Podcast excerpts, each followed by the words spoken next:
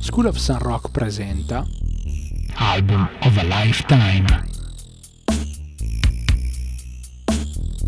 Amici di School of Sun Rock, eccoci qua con un nuovo progettino per il nostro podcast. Io sono Stefano, il presidente di School of Sun Rock e sono qua come sempre insieme ai miei amici Paul e Uge per parlare di qualcosa. Il lunedì, sapete, è un pochino sinonimo di programmi che facciamo noi e che vanno a raccontare normalmente degli album. Abbiamo appena chiuso una stagione di debut che praticamente parlava di album di debutto di un sacco di gruppi meravigliosi, magnifici che abbiamo trattato e ora siamo finalmente qui con il nuovo progettino che si chiama Album of a Lifetime.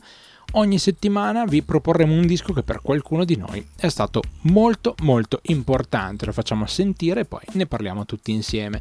Ovviamente voi potete recuperare questo album magari avendo visto di che album tratteremo nel titolo e potete poi tornare ad ascoltarci oppure potete fare anche l'operazione inversa, cioè ascoltare noi e poi andare in base a quello che abbiamo detto a cercare di capire se abbiamo detto delle cose intelligenti oppure no, oppure se comunque vi ritrovate. Ma senza ulteriori indugi, era doverosa una piccola premessa durante questo primo episodio, partiamo subito salutando il primo nostro co-conduttore il quale non ha scelto l'album, così poi lasceremo all'altro anche eh, insomma, la motivazione per cui è partito insomma, con l'idea di mm, farci ascoltare, stavo per dire mostrarci, ma in realtà è farci ascoltare questo disco. Intanto, ciao Paul e benvenuto. Ciao Stefano, un saluto anche a Uge e ovviamente un saluto ai nostri amici ascoltatori. Speriamo che anche questo nuovo appuntamento con Album of Lifetime sia di vostro gradimento, come sicuramente lo sarà stato anche quello di debut. E passo subito la parola a chi ha scelto l'album di oggi.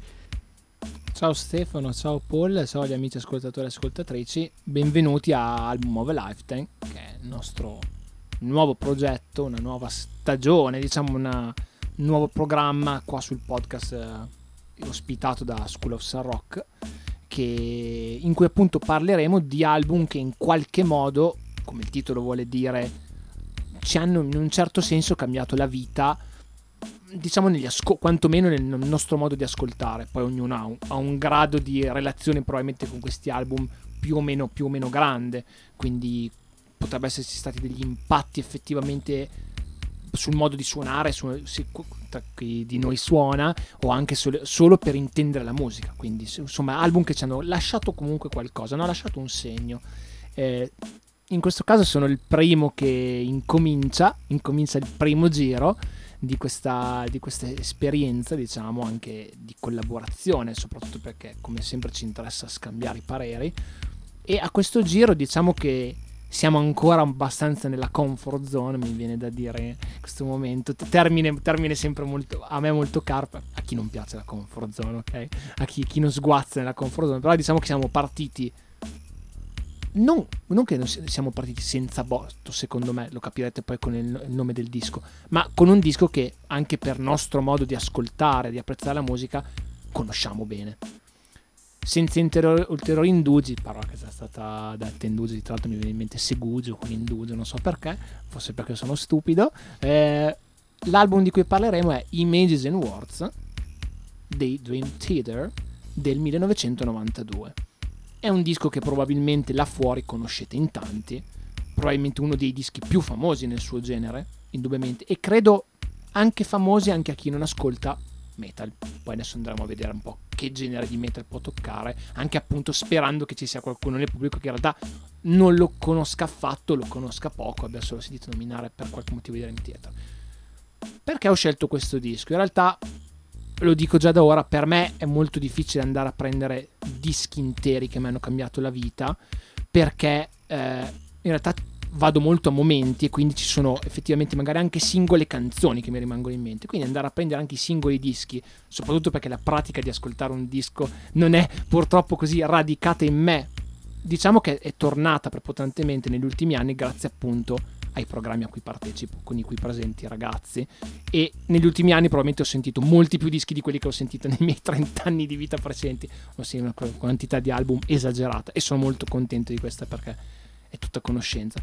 Ho preso Images and Words perché è un album che prima di tutto banalmente mi piace sempre ascoltare è un album che nella sua durata di un'ora mi piace comunque riascoltare, è un album che mi ha avvicinato a questo genere di metal, che è progressive metal, è un album che mi è piaciuto fin da subito e soprattutto argomento secondo me che lancio lì poi di discussioni in mezzo alle cose a ruota libera che usciranno è un album che secondo me si fa piacere in generale perché riesce a coniugare molto bene l'abilità, la bravura, la perizia tecnica ovviamente dei componenti che andremo, andremo sicuramente a tirare fuori con un grande senso della melodia. Questa cosa l'ho già detta anche in altre puntate delle altre nostre stagioni di programmi, è una cosa che mi tocca sempre molto, cioè anche se ascolto la, la, canzone più potente che posso aver ascoltato in quel momento, però quel minimo di melodia mi cambia e melodia ovviamente è fatta bene e anche memorabile. E secondo me questo, questo disco ha tra le carte vincenti anche questo essere molto aperto e secondo me è apprezzabile, magari non in toto, ma in molte delle sue parti anche da un non avvezzo a questo genere. Quindi per questi motivi e per altre cose che sicuramente verranno, verranno via dicendo nella discussione anche con Stefano e, e il buon Paul, ho detto, beh, è un album che mi ronza nella testa da anni, ci sta. Quindi mi è rimasto un po' questa cosa Dream, Dream Theater con questo disco. Allora l'ho voluto, l'ho voluto scegliere. Quindi Images and Words. Quindi tu pensa, sentiamo tu pensa. un po'. Pensa che io ero convinto che tu l'avessi scelto perché sei un tecnico informatico ed è evidente che Images and Words praticamente è il motivo per cui l'85% delle persone compra un computer, no? Per salvarci su delle immagini e scriverci qualcosa con Word. E quindi ho detto, ma il tecnico del computer che ha colpito ancora. In realtà credo che sia, un, sia stato un loro modo poetico per intendere la, le loro composizioni, Sì. la loro musica, no? Sì, tra l'altro ab- abbastanza azzeccato nella misura in cui andiamo ad ascoltare l'album e ce lo immaginiamo. Ecco, una delle, delle doti di Dream Theater, che verrà fuori in realtà in Metropolis Parte 2 soprattutto, è la teatralità dei brani. Cioè il fatto di riuscire comunque... Eh beh, Non a certo. caso. riuscire a immaginare ehm, una scena mentre si ascolta una canzone. Succede in tutti i tipi di brani, no? Eh, cioè succede quindi in brani abbastanza duri come Pull Me Under, succede in eh, pezzi un pochino più, ehm, come posso dire, articolati, come Metropolis parte 1, e succede anche in eh, brani, eh, diciamo, più morbidi, d'amore, se vogliamo, ti immagini un po' quello che sta succedendo, no? La scena. E credo che sia un aspetto decisamente valido e una delle cose che mi ha forse più rapito quando ho iniziato ad ascoltare questo disco in realtà quasi in concomitanza con la sua uscita. Lo devo aver preso nel 95. Per quell'epoca forse era uscito soltanto un altro album dei Dream Theater mh, dopo questo. Beh, era uscito sicuramente Awake Mm. e forse già Change of Season, l'EP. Penso che sia di quell'anno lì. Può darsi Poi che so quando tu eh, Può darsi che fosse durante l'uscita di eh, Change of Season che in realtà ho recuperato qualcosa di più vecchio. Però è un disco che mi sono assolutamente goduto da subito e per tantissime ragioni. Una, soprattutto la, la- la- prima cosa che mi viene in mente è la qualità generale. Mediamente è qualitativamente alto. Questo aiuta tantissimo. ehm, lo trovo anche cantato molto bene.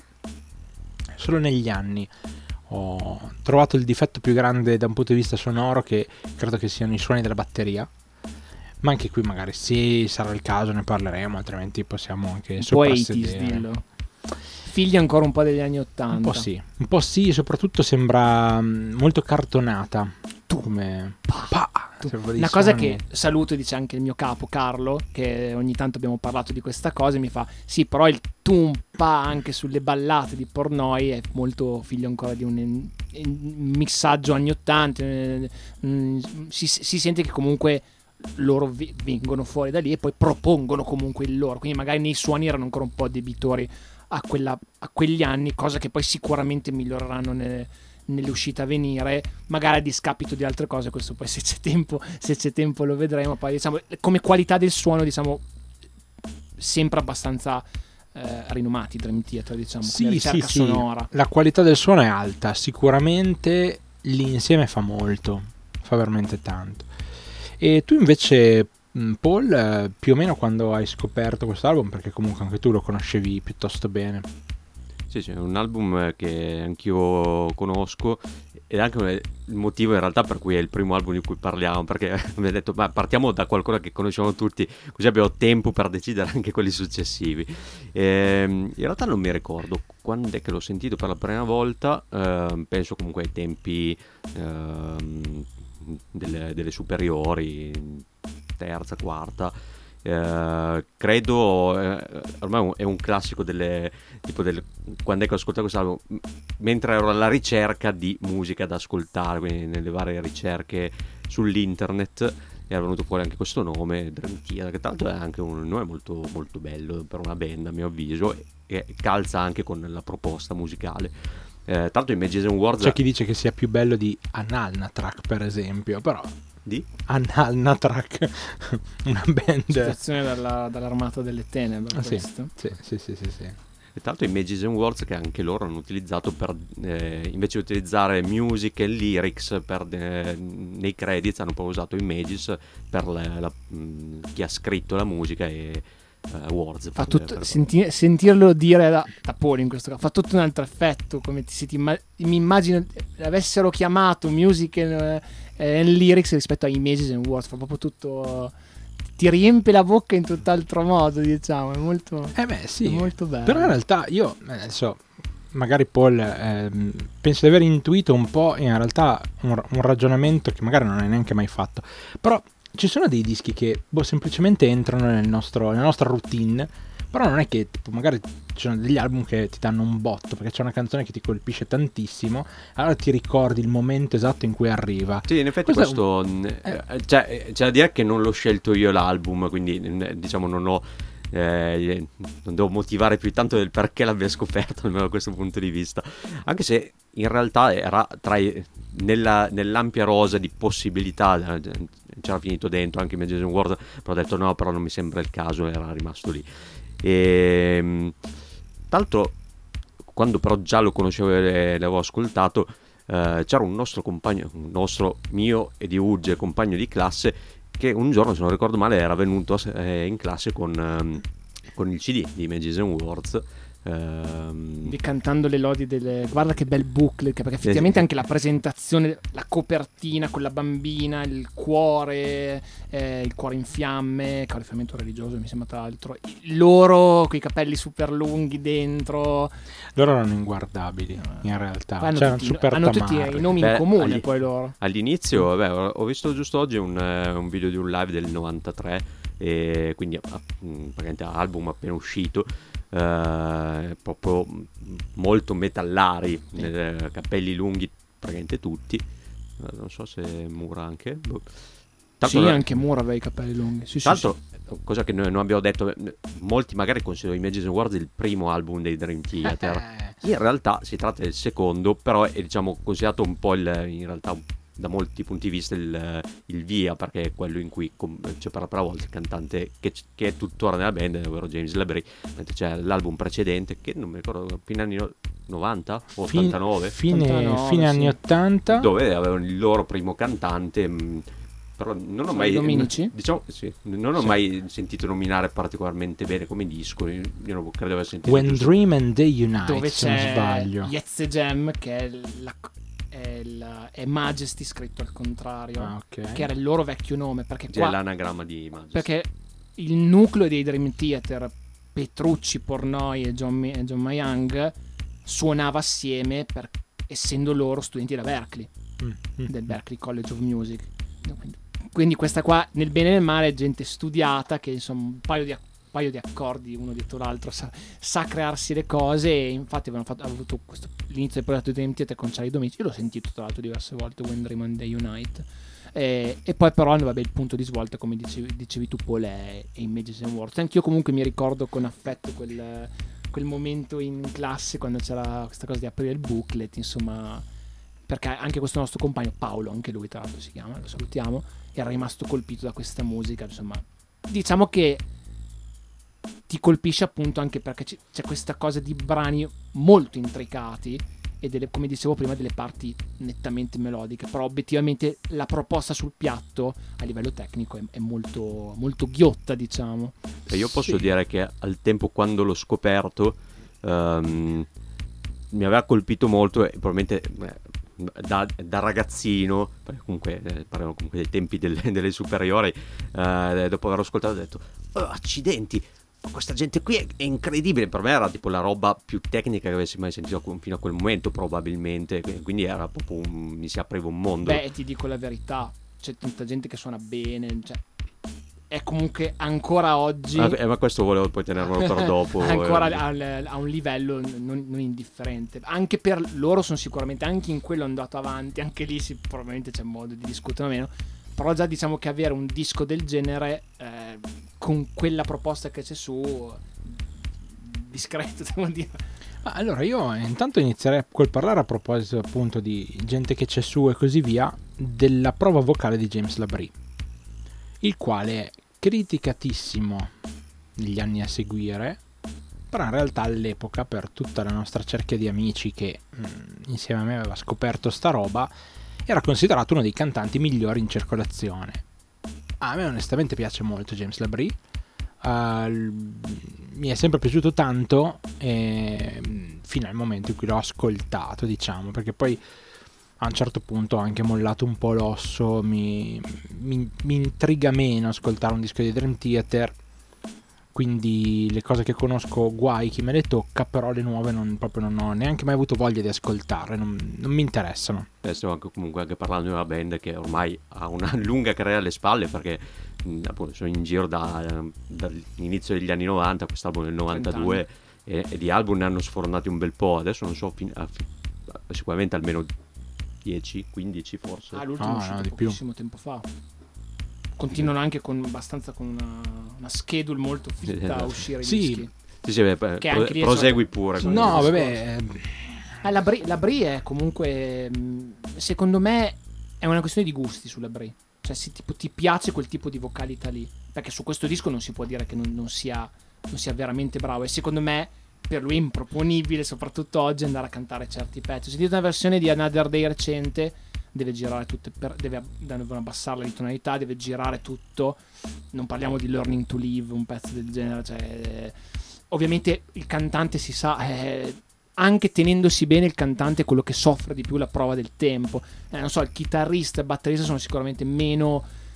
Però magari ci possono arrivare in qualche modo. Possono sempre, per il cantante la prova del tempo è veramente dura. Allora, e lui ha avuto anche dei problemi. Apro una parentesi doverosa un cantante che canta sempre al limite e oltre il limite. Perché mm, anche su debut abbiamo parlato per esempio di De André. Anche negli ultimi anni di carriera non aveva minimamente intaccato il suo tipo di voce che era comunque una voce una, una ricerca vocale completamente diversa no? James Labrie ha sempre cantato al limite massimo della sua vocalità è normale che poi a un certo punto ti crolla tutto.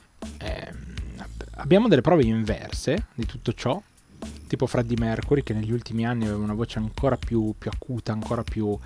Eh, però, però, non si sa come sarebbe andato sosten- andando avanti. Tu sostenevi in questa cosa di Freddie Mercury che fosse anche purtroppo una parte anche, soprattutto sull'ultimo disco, su, su Innuendo. Sì. Cioè, sparare quello che non aveva sparato anche per una questione de- della sua vita. Sono d'accordo con me stesso di quel giorno che ha sparato questa cosa eh, però in realtà è un, è un, po' un percorso no, o Wembley, la cosa che hanno tutti in mente la, la performance di Wembley quando dicono ah ma sì. quando sento altri live perché lì ha fatto, vabbè, domani non canto da nessuna parte sparo quello che devo però fare. anche lì non si sapeva eh. bene se sarebbe andato avanti certo. oppure no a fare tour quindi non puoi neanche dire eh, era sicuro di, di questa cosa io dico anche non so per, per uh, per l'EP che ha fatto con Montserrat Caballé eh, Barcellona, vocalità incredibile, no? Però anche lì, boh, la prova del tempo. Elton John, Elton John vorrei sentirlo, adesso tra l'altro farà il Farewell, Farewell Tour. Tour sì. Però non sarà improponibile. O Mick Jagger, che come diceva Paul qualche sera fa, sempre la solita voce.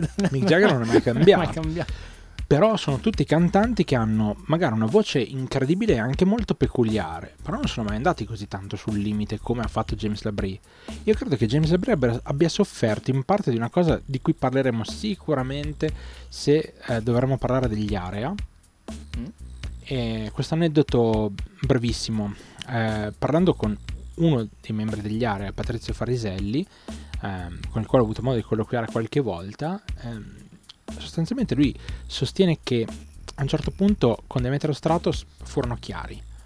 Uh, Demetrio non ci serve una voce, cioè quello che facciamo è troppo folle, troppo... Un altro strumento. No, no, di, proprio non ci serve la voce, eh. quindi boh.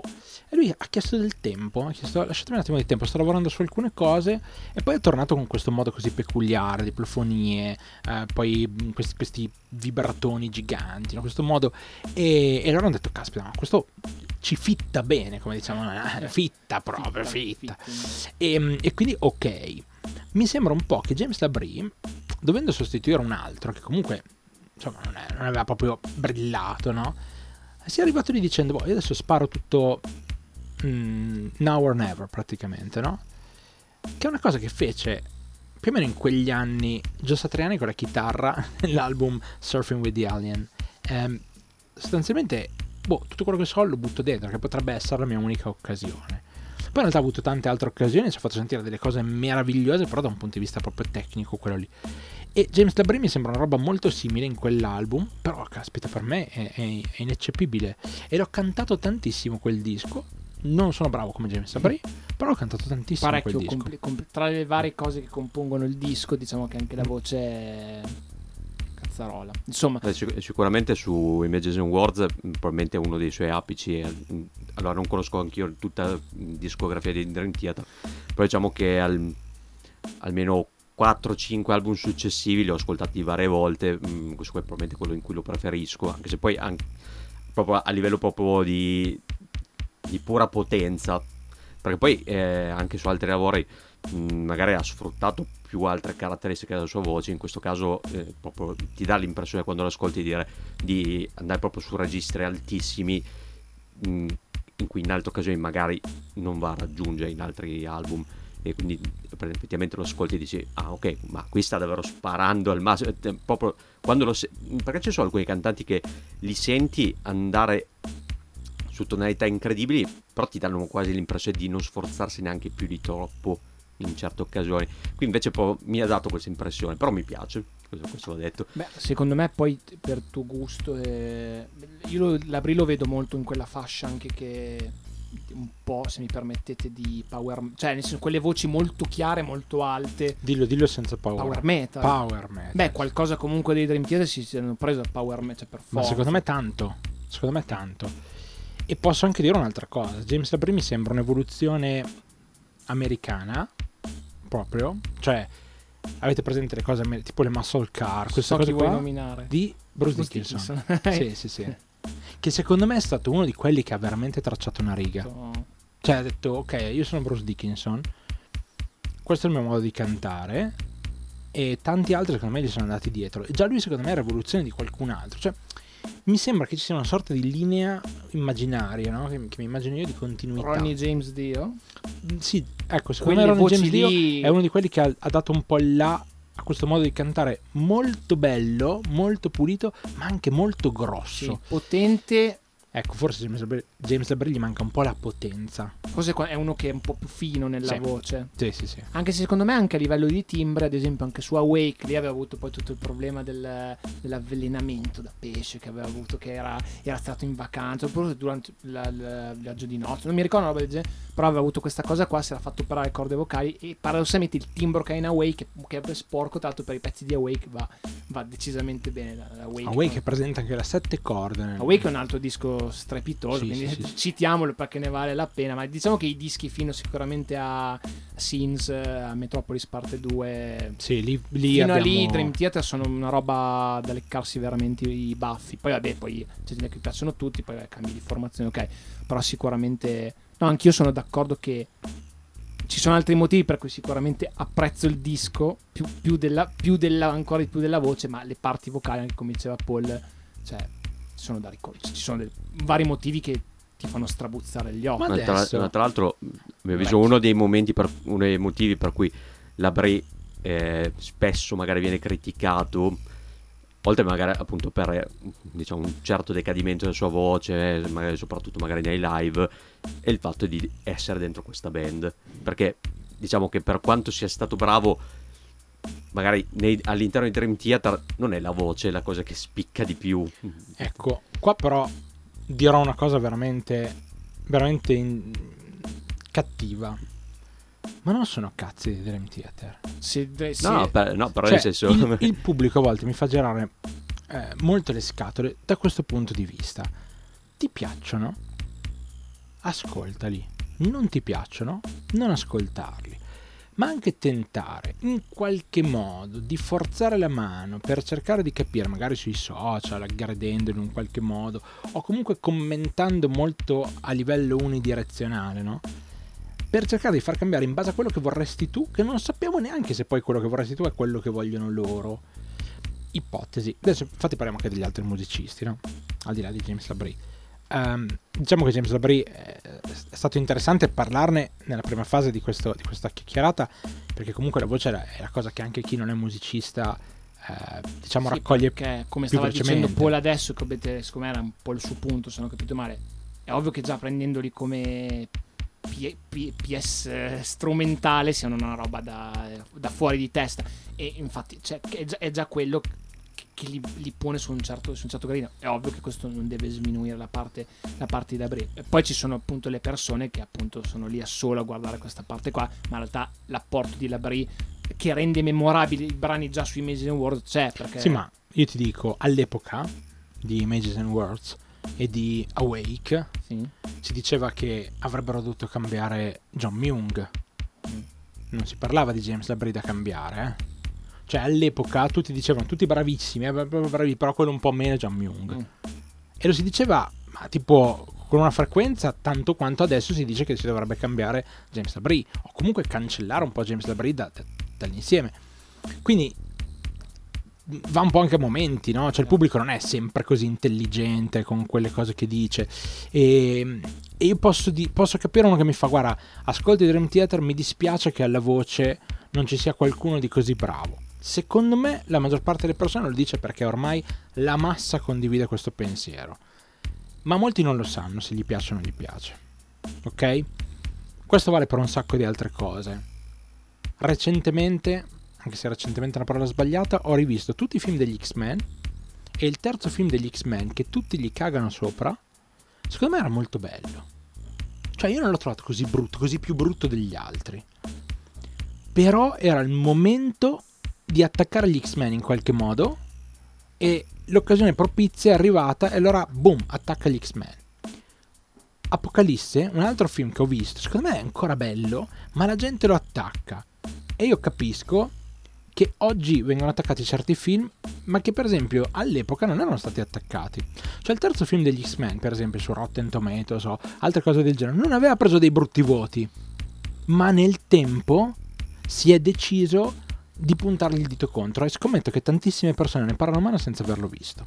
Uguale con i Dream Theater. Parlano magari male di James Labrie perché arrivano oggi a sentire, James- a sentire i Dream Theater e sentono parlare così di James Labrie. Nessuno però si sogna mai di dire niente, per esempio, a ruolo di tastiera che a seconda dei dischi. Mm. Questo album, per esempio, è stato abbastanza equilibrato, oserei dire.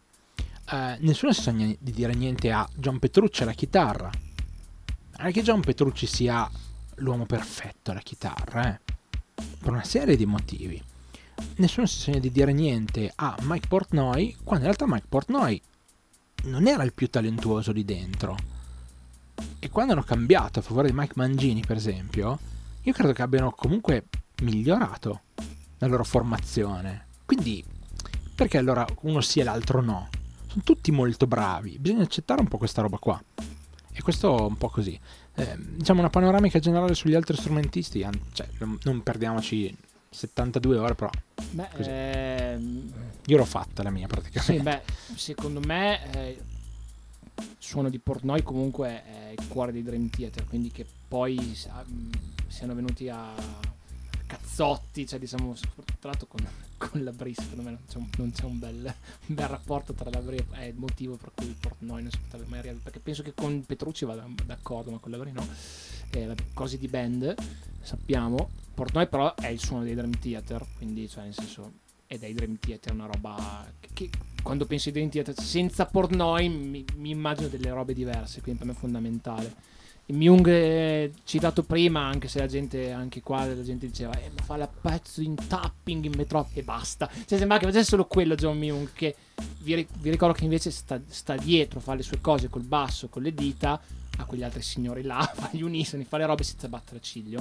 perché ovviamente John Myung non batte ciglio. Sì, ma tra l'altro per chi ci ascolta da casa, cioè, sentitevi Learning to Live, eh, i giri di basso che ci eh. sono, ragazzi. Eh, vabbè, ma John Myung è veramente... anzi, secondo me è, è, è, quello, è, quello, sbagliato. Non è mai fin troppo nominato rispetto ad altri che ci sono nella band. Per quanto sia, secondo me, già leggendo un po' in giro su internet, leggendo commenti vari, ehm, è molto rispettato come bassista. Dall'altra parte, magari c'è un po' gli hater della situazione che però qui non Erano tanti prima, sì, sì. adesso si sono spostati molto su James Però diciamo, magari, ehm, non so, nella comunità di chi magari suona, comunque è un personaggio che eh, magari non, non nominatissimo, mm. però mh, mm, mi, mi, ha dato l'impressione di avere un certo rispetto per, per il, suo, il suo modo di suonare. Sì, quello sì.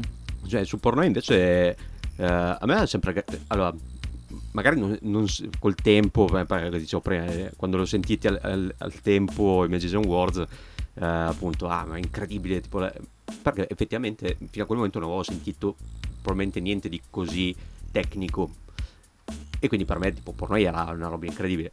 Lo penso ancora, però effettivamente mh, mm, sicuramente non è il batterista più pulito, anzi, picchia come un fabbro, quello sicuramente, però a me è sempre gasato tanto come batterista. Al di là poi di, quando, di quale sia l'effettivo valore tecnico, che comunque anche lui è comunque spesso nominato tra i grandi della batteria, soprattutto nell'ambito metal, però a livello proprio di di Katzim mi ha sempre, sempre, dato molto. È anche un Tamaro incredibile. No? Sì, sì, no. lo si adora. Cioè, t- sì, sì, è Tamaro. Tamaro sì, sì. È, è, anche, è, anche, un po' un, po un cazzone sì, quando si mette a suonare con la batteria di Hello Kitty. Ci piace, ci piace. Però secondo me, beh, da chitarrista. Eh, infatti volevo ben dirti, eh, a entrambi in realtà da chitarrista beh, cosa Un attimo una cosa, per me Kevin, io sono pro Kevin Moore, anche se bisogna schiacciare. Seppur Jordan Rudess sia un musicista incredibile. Jordan Rudess è un musicista prima di tutto perché suona di tutto, è mago Jordan Rudess, cioè fa delle cose fuori di testa Jordan Rudess.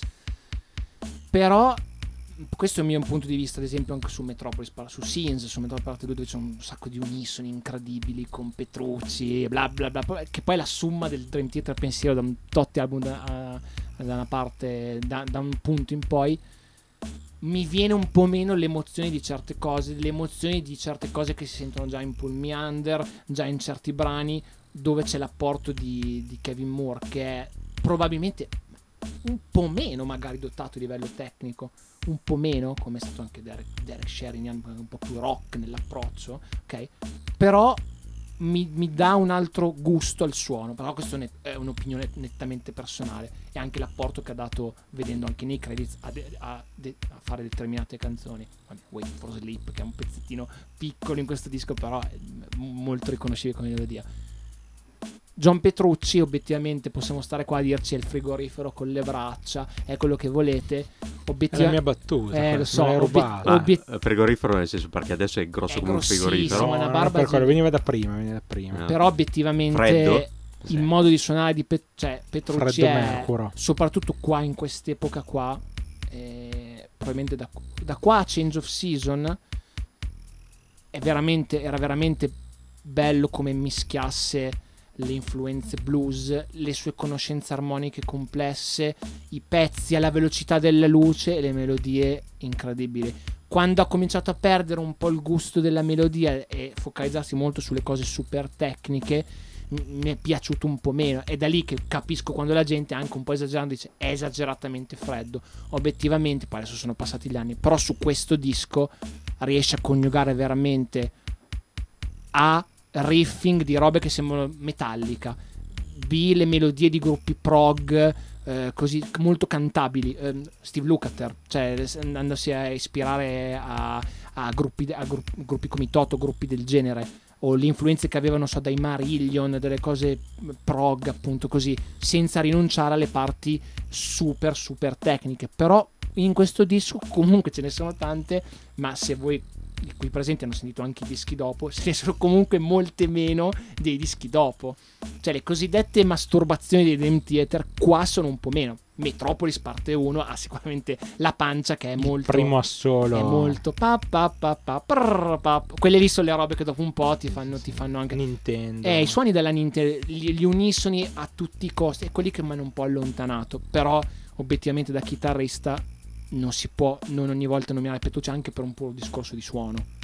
Anche di scelte di scelte di, di scelte di suoni e, o quelli che dicono ah con l'Ibanez aveva un suono più bello che con la Music Man. Poi sono tutte quelle cose che escono fuori. Però diciamo è molto riconoscibile ci sono delle parti mo- molto molto interessanti. Allora, allora, allora, su Petrucci dirò due cose poi passiamo a parlare dei pezzi che ci hanno insomma colpito di più Uh, Petrucci sì, io lo ritrovo, lo, lo, trovavo già lì abbastanza frigorifero con le braccia, però um, ho studiato tanti pezzi di quel disco, uh, anche la canzone che ho scelto, di cui parleremo dopo, è una canzone di quelle che ho studiato tanto perché mi piaceva proprio la ritmica mentre cantano. Um, e, e molte parti melodiche secondo me sono molto valide. La cosa che mi è piaciuta tanto nell'album comunque la scelta dei suoni che per l'epoca non erano così moderni ma non erano neanche così stanti. È stata un'ibridazione corretta da parte sua che poi nel disco dopo invece secondo me ha fatto sfociare nella, nella ricerca vera di quello che sarebbe poi diventato il suono definitivo. Molto rinomato il suono di Awake. Dai, Secondo dai, me è molto dai, bello. Secondo me è molto, bello. molto rinomato. Perché, perché fa suonare una sette corde senza le difficoltà che aveva all'epoca la sette corde. Senza essere scorreggione, sembra semplicemente che abbia una corda in più e lo utilizza. Esatto. Però non è scorreggione. No? Assolutamente. E in quegli anni lì uscivano i corn con le sette corde. Non è esatto. che, che facevano una roba completamente diversa. E quindi è normale che poi fai dei paragoni, ma dici. Eh, ah, chi... lo stesso strumento lo puoi utilizzare per esprimere mm-hmm. l'arte eh sì. in questo modo, diciamo. Eh sì, è un po' quello, un po' quello. Però, eh, insomma, Petrucci l'ho studiato tanto. E devo dire che in effetti mi è servito tanto, quindi non, non, posso mai parlarne male fino in fondo, anche se eh, io sono molto onesto in questo. Eh. La sopravvalutazione di Petrucci deriva dal fatto che lui tecnicamente è veramente avanti e quindi molti lo eh, ammirano, però secondo me è eccessivo. Su tante cose è eccessivo Petrucci e quando comincia a essere troppo eccessivo c'è qualcosa che non va se, se, esageri da una parte perché ti manca qualcos'altro, secondo me un po' di cuore gli manca per certi aspetti. Adesso prima abbiamo parlato del fatto che hanno una schedule molto precisa nel sfornare nuovi album e robe del genere. Ecco, se avete pazienza e voglia, andatevi ad osservare le audizioni per il batterista nuovo e scoprirete come loro a tavolino scelgono cosa fare. Completamente a tavolino. E, e e io faccio sempre una comparazione, cioè loro fanno le cose a tavolino e vengono così. Poi uno ascolta il primo disco di Steve Vai, Flexable, ed è scritto tutto a tavolino, era scritto tutto in, in aereo mentre viaggiava in tour con, um, con Frank Zappa, ed è tutta un'altra roba, cioè tutto un altro tipo di emozione. Il che vuol dire che qualcosa va storto a un certo punto della, della scrittura a tavolino o da una parte o dall'altra, cioè deve essere freddissima la scrittura a tavolino o deve essere comunque fluida, bella, e, e, e con cuore? È una domanda a cui non so dare una risposta, però è una domanda che comunque mi blocca perché a conti fatti io preferisco ancora sentire il cuore nella roba. Tanto è vero che la canzone che ho scelto, poi ci arriviamo dopo, credo che sia una di quelle più eh, equilibrate tra cuore e testa. Ma cominciamo da Uge che giustamente ha scelto il disco. Eh, io Paul, eh, so già che cosa ha scelto lui, eh. Ho, cioè, sono indeciso tra due, ma una delle due l'ho beccata sicuro ok? Ok, eh. allora, allora, prima... allora, io sarò l'ultimo e te dirai quale canzone secondo te ho scelto. No, non quella che hai scelto tu, io so quella che ha scelto Ugge. Ah. Cioè, ho nel cuore, cioè, ho nella testa, lui ha solo due opzioni. Ok. Po- posso dirle prima? Poi le dico prima allora. Dille. Allora, Pull Me Under. Sì. Oppure um, Another Day. Okay, una delle è due. una di queste due. E tra, e tra, l'altro io avrei detto le stesse due. Che, che per lui? sì. Eh beh, chiaro, chiaro, chiaro. eh, poi dopo facciamo il gioco che provate a dire quella che ho sì. scelto okay. io. Ma allora, eh, tralasciando che poi il disco che ho scelto è un disco che anche che ho risentito in, questa, in questo periodo che siamo dati appunto per fare questa discussione io su otto tracce, sinceramente trovarne una, bru- trovarne una brutta, non so, cioè non l'ho scelta, ma Shout Out fortissimo alla già nominata Learning to Live, che credo che sia un pezzo mai troppo nominato dei Dream Eh, sì. Se non solo per, ah ma c'è la brica appunto fa l'acuto, Se- dico i chitarristi che anche qua è un po'... È un po' masturbatorio, però è, be- è molto bello. l'ingre- Sentitevi l'ingresso dell'assolo di John Petrucci come ritmicamente parta alla velocità della luce e poi si inserisca nella melodia, come la melodia sia stupenda. Ed è una canzone che dura 11 minuti, Learning to Live, ma è un tour de force veramente di emozione, molto bella, molto bella. Ci sono tanti pezzi belli, probabilmente li, li, nomini- li nomineremo adesso, però obiettivamente... for- forse è uno dei motivi per cui anche meno nominata perché all'interno di un disco in cui ci sono canzoni al di, al di sotto degli 11 minuti che comunque- che però funzionano proprio come singoli, magari il pezzone finale, che poi tra l'altro il fatto di essere in fondo al disco Non aiuta mai. esatto, magari visto. gli dà un po' di...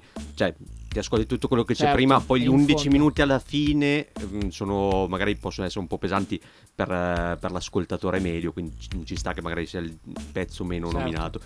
Però diciamo che tra, tut- tra tutte le canzoni sono andato su una scelta super safe, ma più che altro perché Pulmiander, non vorrei dilungarmi troppo su Pulmiander sperando che magari l'abbia scelta qualcun altro, quindi io non l'ho scelta perché è il primo pezzo che io ho mai sentito di Dream Theater e quando si sente la chitarra che entra è clamoroso, quando lo senti la prima volta ha dei suoni clamorosi, anche quella dura quasi 9 minuti, c'è una prestazione di batteria Ma il incredibile. bello di quella canzone è come finisce. E, eh, un- Tronca. troncata. Bellissimo. Eh, per, bellissimo. per dare l'idea appunto che era, era- c'entra con Amleto quel Sì. pezzo lì tra l'altro insomma, una canzone del genere che comunque va a cercare tutte, ovviamente su determinate liriche è una canzone strepitosa fulminante chiaramente uno dei pezzi forse il pezzo più famoso dei Dream Theater Penso sia il loro unico grosso Successo. successo radiofonico. sì. infatti avevano il Greatest Hits con la canzone che ha fatto successo e altri pezzi l'avevano chiamato ironicamente così quindi non l'ho scelto sperando che magari lo mettesse qualcun altro però, però Pulmiander vediamo se la- poi lo nominerà qualcuno perché è un pezzo clamoroso ho scelto Another Day che è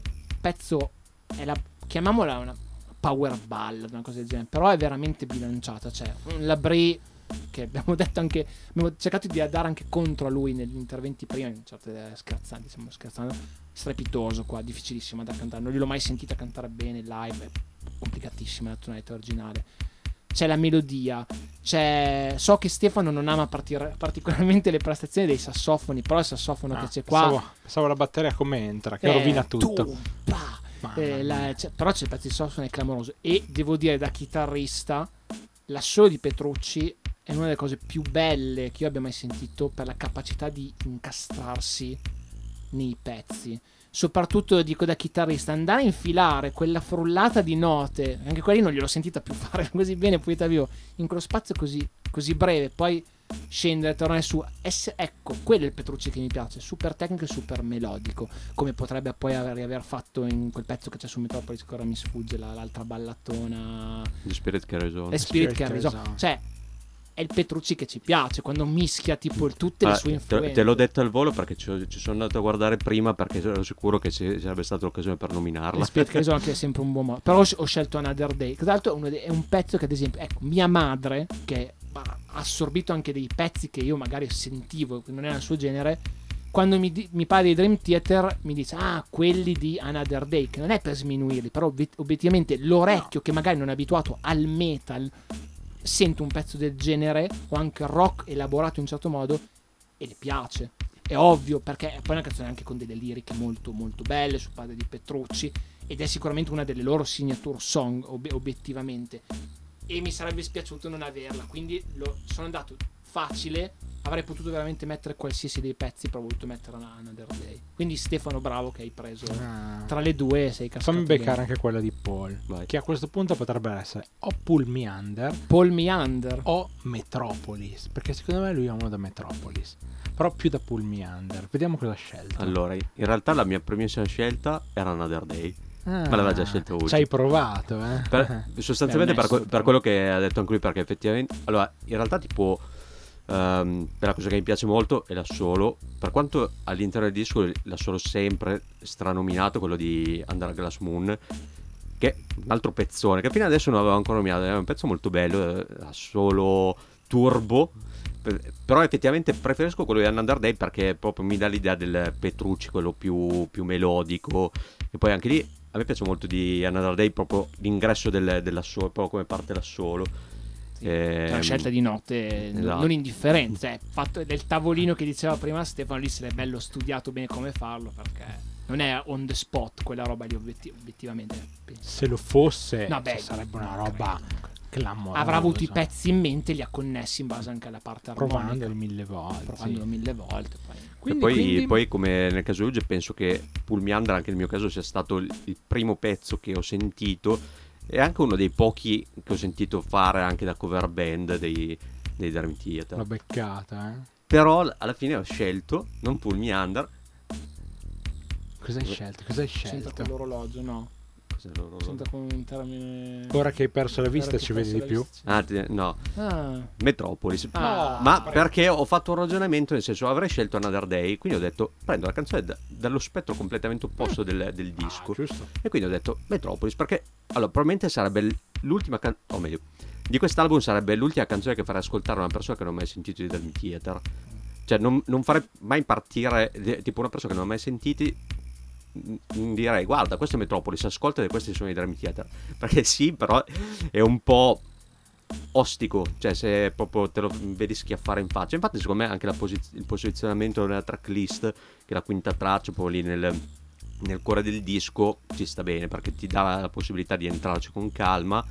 Poi arrivi qua e allora secondo me è proprio anche il, il momento in cui al di là proprio della parte eh, strumentale, che è quella che ovviamente balza l'orecchio all'interno del, del, pezzo, perché comunque saranno boh, 5 minuti di, di 3-4 minuti di parte strumentale, 9 minuti di canzone, quindi proprio non, non leggerissimi.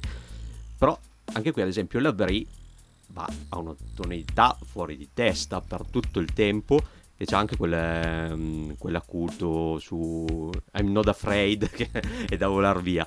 Quindi anche un plauso alla Brie perché comunque ci teniamo eh, a dirlo. E poi c'ha, mh, mm, per quanto magari mh, mm, non ci siano, per dire, non ci sia l'assolo bellissimo come in altri pezzi come Another Day, come Underglass Moon, eccetera, proprio come funzionano insieme tutti quanti i vari strumenti proprio nel loro complesso, nell'incastrarsi fra di loro. E una, pe- intro, è una delle intro più belle che io abbia mai sentito. Cioè, un intro che avrei usato, avrei suonato dal vivo come intro di un concerto, come tributo, cioè è veramente l'intro iconica. Poi il già citato eh, breve assolo in tapping di basso di Myung, che anche lui si ritaglia il suo spazio.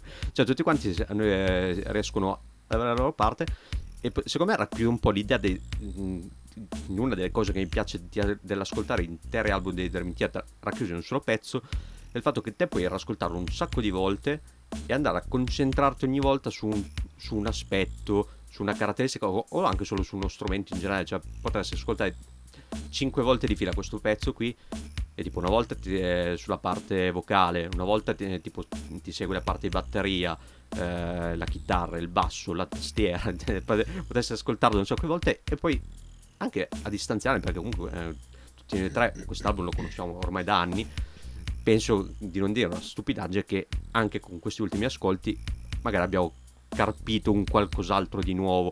Magari Stefano, te che te lo sei anche studiato, magari un po' meno, non, non saprei. No, beh, ma in Però... realtà hai ragione. In realtà hai ragione e credo che sia questa canzone probabilmente è, diciamo, caposaldo di questo tipo di ragionamento, però un po' tutto l'album è così, eh. E quindi appunto per lì, diciamo, ho deciso visto che Another Day non è, eh, appunto ti dà una certa identità, ho detto ma prendiamo quella più cervellotica da un certo punto di vista dei Theater, quella che magari col tempo è diventata un po' la parte un po' più che ha appesantito anche la band. Eh, magari il, il, voler essere un po' troppo segaiolo, il termine mi pare che sia già stato usato prima, sì. magari un po' troppo masturbatore, eccetera, eh, che però a piccole dosi a me ogni tanto piace sentire proprio quando eh, i musicisti si mettono lì e f- si incastrano fra di loro, però sempre comunque con gusto in questo caso. E quindi è un pezzo che, nonostante la sua lunghezza, nonostante l- la sua. Come sia, come sia, la sua complessità, eh, è un pezzo che comunque quando parte io me lo sento comunque sempre volentieri. Ma quindi, quindi... anche se in realtà è, appunto una volta tolto Another Day ero un po' indeciso, ho detto alla fine la scelta è stata pronto per, di contrapposizione. Uh, però c'erano altri due pezzi che erano, erano lì lì.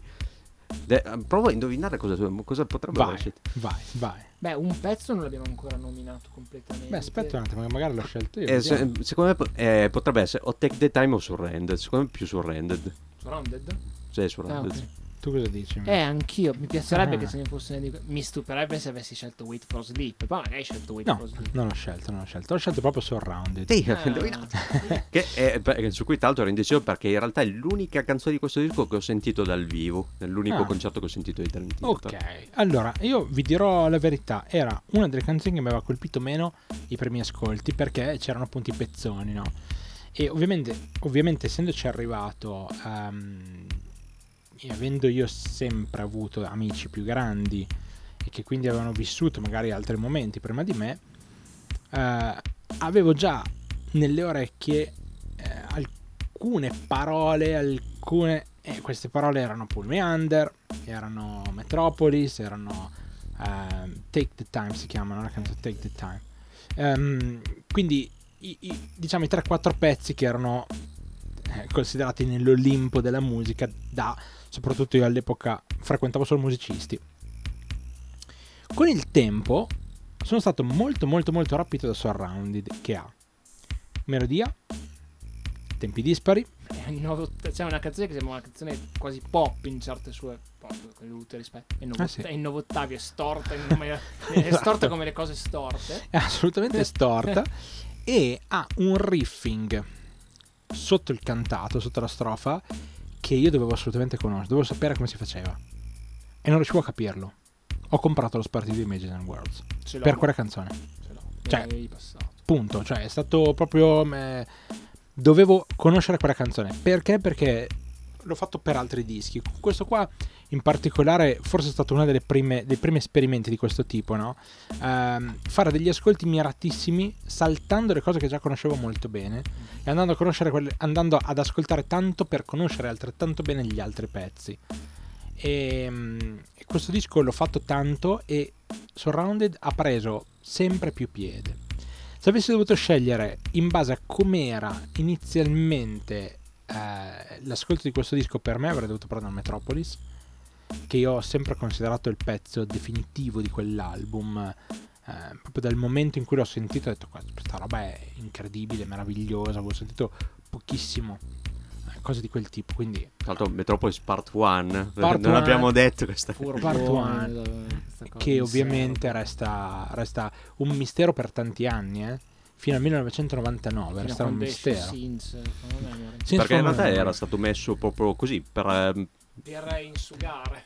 no, no, proprio così per probabilmente un po' quasi a, per divertimento è stato messo part 1 e poi visto che i fan hanno anche chiesto ma la seconda parte poi effettivamente ci hanno fatto un, intorno un discreto album. io ho sentito un live in cui sono partiti con Metropolis part 1 e poi hanno fatto tutto il disco successivo quindi cioè, ci sta da Dio poi hanno fatto i classici dopo ed è stato l'ultima volta che ho visto i Dream Theater dal vivo e ho detto basta e in effetti è stato basta da lì in poi e, ehm, no sostanzialmente una scelta che, che ad oggi confermerei tantissimo perché ancora oggi è un pezzo che ogni tanto mi ascolto e che vorrei ripassare anche da un punto di vista proprio del oh, sound. Take the Time è un pezzone.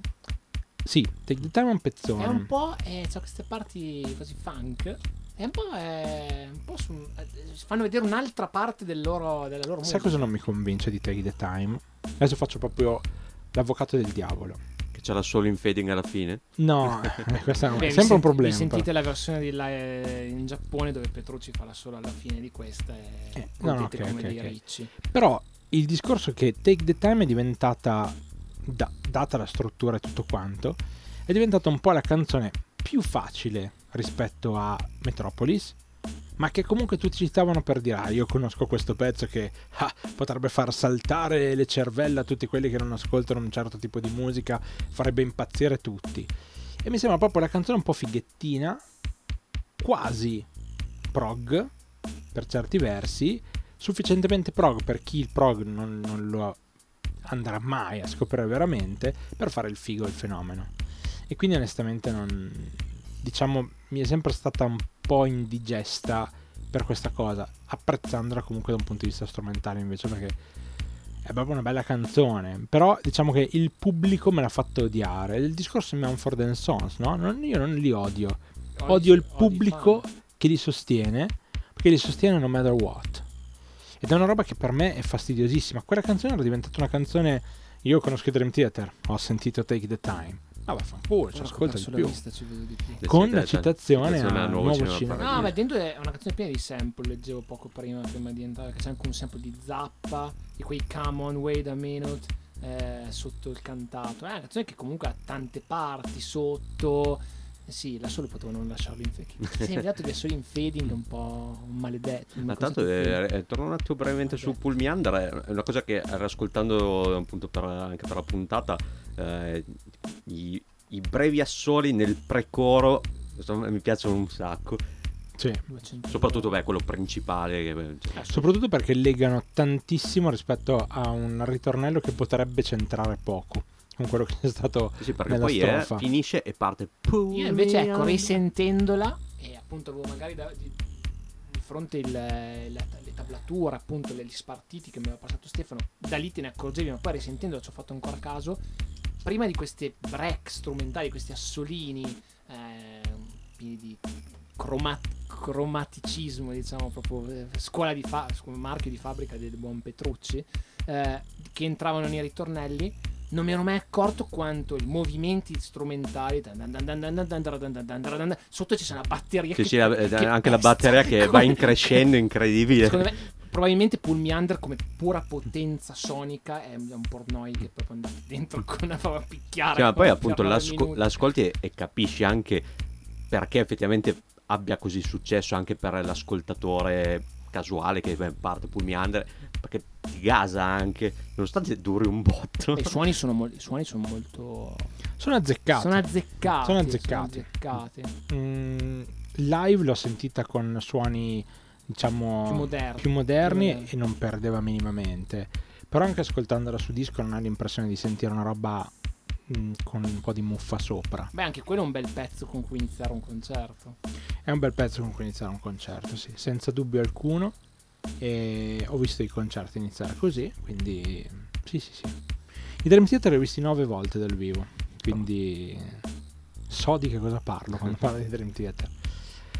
Bene, ragazzi, eh, direi che il disco è piaciuto a tutti, abbiamo parlato lo un po' di... consigliamo un ascolto di No, questo no, disco. no. Do- dopo quello che abbiamo detto, no, Beh, assolutamente. direi che oltre a consigliare questo disco io personalmente consiglierei anche alcuni di quelli dopo perché comunque magari non ci sarà occasione magari nei prossimi album di cui parleremo in questa rubrica di magari consigliare anche il resto successivo eh, vedremo però eh, sicuramente per quanto mi riguarda sui Dream Theater almeno Awake ehm, Sins from a Memory ehm, anche Beh, anche Falling into Infinity, Falling into Infinity, secondo me, è- è, da- è un disco secondo me è sembrano gli troppo due no Secondo me è bistrattato senza motivo per quanto mi riguarda. È Perché mol- ci sono su almeno quattro pezzi.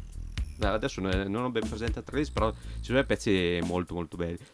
Tanto anche lì con, con gusto. Sì, è molto Perché- melodico. Tra- Paradossalmente, a me quelli fino a, io quelli fino a Sins li, li consiglio. Beh, io li- in realtà li conosco. fino a- all'album del, del tour che poi eh, ero andato a vederli al vivo che è Cost in Motion del 2008. Sì, che ha su Systematic 2007-2008 Chaos. adesso non mi ricordo. Cosa? Systematic Chaos è l'album. Quello con le Ah sì, eh, sì, ho invertito l'album con, con con la canzone. Eh, poi dopo ho sentito qualche canzone sparsa, ma diciamo ho smesso di seguirli proprio a livello di discografia. Sì, io An- Anche se ho purtroppo... sentito qualche pezzo anche successivo e ehm, a livello tecnico ci sono sempre delle cose molto molto carine da sentire. Io purtroppo sono rimasto molto molto molto scottato da quel, da quel live che ho sentito, eh, sia per la... eh, ho avuto un incidente in macchina il giorno in cui ho fatto Quello- quel, quello quel aiutato, live, sicuramente. Eh, insomma un po' di cose che sono andate storte, però da lì ho cominciato progressivamente a mollare il mazzo. Progressivamente dentro ci sta. Ci sta da Dio. Un po' in maniera dispari. Eh, ci sono dei dischi per esempio che... Train of Thoughts.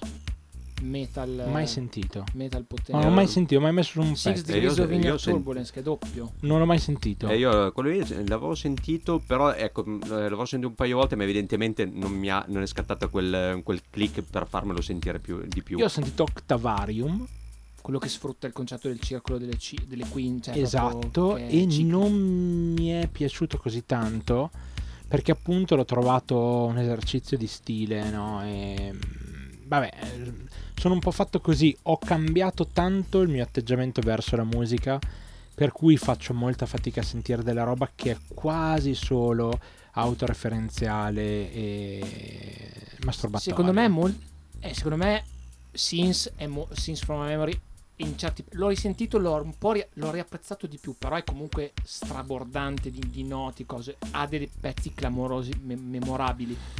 Però per mio gusto, tipo, consiglio di sempre di più un Away che secondo me ha, ha poco in meno rispetto a Images and Words, a poco. Eppure è un disco molto diverso come concetto. Oppure consiglio per- melodicamente Fuori into Infinity o anche a Change of Season che tra la suite che è una roba da volare via e eh, bro, lo so che potete dire che non sono loro canzoni ma il disco che c'è acca- accanto di cover loro è una roba strepitosa una roba ci sono delle robe su strepito il Big Medley c'è delle Zeppelin c'è, c'è un pezzo di Elton John ehm, Funeral for a Friend c'è una roba ah, c'è, Petru- c'è Petrucci lì che è una roba devastante però è Si diverte, si diverte sì, a fare... sì. E tra l'altro ci, ci abbiamo fatto un po' il pari perché noi questo album of a lifetime e loro hanno un famoso live, quello che non so se vi ricordate della copertina dove Once c'è in a lifetime. Once in a Lifetime che si vede la copertina col tipo che a modo anfiteatro no? anche c'è una sola di Petrucci che dura una vita intera bla bla bla quelle robe lì.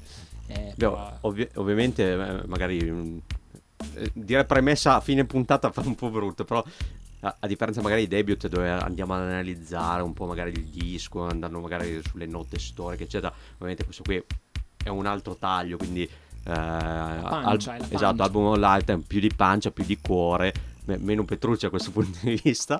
Per, per quanto è una cosa che col tempo ho trovato. ehm, mi sono trovato più in disaccordo che mi ricordo ai tempi quando si diceva ah, intermittiate sono tutta tecnica, zero emozioni. Beh, insomma, magari in alcuni pezzi si può anche dire, però mh, su- già solo su quest'album ci sono quei due o tre canzoni che comunque hanno anche una certa dose di, eh, di emotività, di ricerca del gusto, eccetera, eccetera. Another Day su tutte, però era giusto per... Tra l'altro non siete un po' preoccupati. Prima puntata non sapete A. come sarà la sigla, che ne stiamo registrando ma non sapete come sarà la sigla, e B. il loop che ci sarà sotto. L'ultima volta era abbastanza ipnotico, ipnotico. Quindi siete un po' preoccupati di questo nuovo ma prodotto. relativamente Meno male, meno male. meno No, male. eh, in realtà no, eh, anche perché comunque sono, sono gasato anche dal fatto che dopo tanto tempo ci siamo ritrovati dal vivo tutti e tre Live. insieme a registrare una siamo puntata. fisicamente tutti e tre in un Pe- penso in che un anche da casa si noterà perché comunque sarà un po' diverso dal sentirci ognuno a casa sua con siamo meno frigoriferi Siamo meno frigoriferi con Anche le se un- stare dentro un frigorifero in questo momento potrebbe Sarebbe avere, cosa buona e giusta. potrebbe avere i suoi vantaggi. Bene, bene, bene. Ragazzi, è stato un piacere cominciare questa nuova avventura. Non mi resta altro che salutarti, Ugge. Grazie per aver scelto questo disco e avercelo fatto ascoltare. Quindi, alla prossima. Ciao Stefano, ciao Paul, ciao agli amici ascoltatori e ascoltatrici. Ascoltatrici che sono là fuori che ci, ci apprezzano. Sì, lo so, Stefano. Soprattutto tutte- amiche eh, ascoltatrici. Soprattutto le amiche che, che ascoltano i Dream Theater. Forza, ascoltate i Dream Theater. Eh, sono stato contento di parlare del disco, effettivamente, anche per rompere il ghiaccio nei frigoriferi con le braccia. Non, non poteva esserci che disco migliore. Diciamo che non sa- magari non saremo sempre nella comfort zone. Ci si sta, bisogna cercare di, aia, di uscire da questa dannata comfort zone in cui io sguazzo troppo e mi trovo. Quindi vedremo un po' con i prossimi dischi, ma è stato molto, molto interessante. Non vedo l'ora di parlare del- nella prossima puntata di tutt'altro disco, magari. Ci, ci vediamo alla prossima puntata. Poi, grazie anche a te. Sarà la tua scelta al, al prossimo giro, se non sbaglio, ma non spoileriamo nulla. Quindi, diamo, diciamo così, soltanto il nome di chi. Quindi il giro sarà sempre Ugge, Paul e poi io. Grazie però per, per aver partecipato e portato le tue, le tue considerazioni. Te lo dico seriamente, non come variale. Questo eh, ovviamente eh, stiamo registrando nel periodo europeo, quindi eh, vedere partite dell'Italia con Variale, diciamo, ha dato motivo di parlarne con Ah, termini. Paura variale. Paura- esatto, eh, penso sia la frase adatta. Detto questo, ovviamente un ringraziamento anche a voi ragazzi, a Uge per aver scelto il disco, che è sempre un piacere ascoltare. Quindi, eh, ripeto, eh, penso sia capito, l'album ci è piaciuto, ve lo consigliamo. E prossima settimana eh, purtroppo non ci sarà non ho la, la possibilità di anticipare l'album della prossima settimana come, come facevo con debut però eh, sarà sarà interessante è un album che anche in questo caso tutti e tre conosciamo vediamo se a tutti e tre piace e quindi ancora un saluto anche a voi amici e amiche ascoltatrici e ascoltatori ascolti da tutto mi sa- mi sa- scusate mi sono È difficile, ho fatto fatica. Eh, sì, sì. Eh, io, sì, io ho anche dei problemi. Sì, Ugge, Io tu hai dei diversi problemi. Però, Però Beh, ciao a tutti che, che- che va bene in ciao a tutti caso. quelli che mi conoscono. Un Io- classico. io ci tenevo a dire un che saluto, per- eh, un saluto a chi mi guarda da casa io ci tenevo a dire che cioè, li ho scelti con un certo criterio. Ma se potessi tornare indietro cambierei il criterio. Detto Beh, questo, ci ha- ci ha scelto perché comunque così non lo facciamo sfigurare assolutamente, assolutamente. Mi sento tranquillo. Siamo qua. quelli che costiamo meno. Sì, costate veramente poco, costate veramente poco. Grazie davvero di cuore a tutti per aver ascoltato. Questo era il primo episodio della nuova stagione. In realtà per voi prima, ma magari vi spiegheremo che non è esattamente prima di questo percorso che si chiama Album of a Lifetime. La prossima settimana ci risentiamo, un altro bel disco, voi continuate a seguirci, ad ascoltarci, like se potete, se vi piace quello che facciamo. E soprattutto fatelo sapere in giro così altre persone potranno accodarsi e sarà ancora più bello perché poi oltre ad ascoltare noi potrete parlare con gli altri e decidere un po' se abbiamo detto delle cose interessanti o delle gran fregnacce. Io punto per io cose interessanti Paul cose abbastanza interessanti e poi c'è Ugge scherzi a parte grazie davvero di cuore a tutti. Vi vogliamo bene perché siete arrivati fino qui dopo un'ora di programma. Grazie davvero di cuore. Alla prossima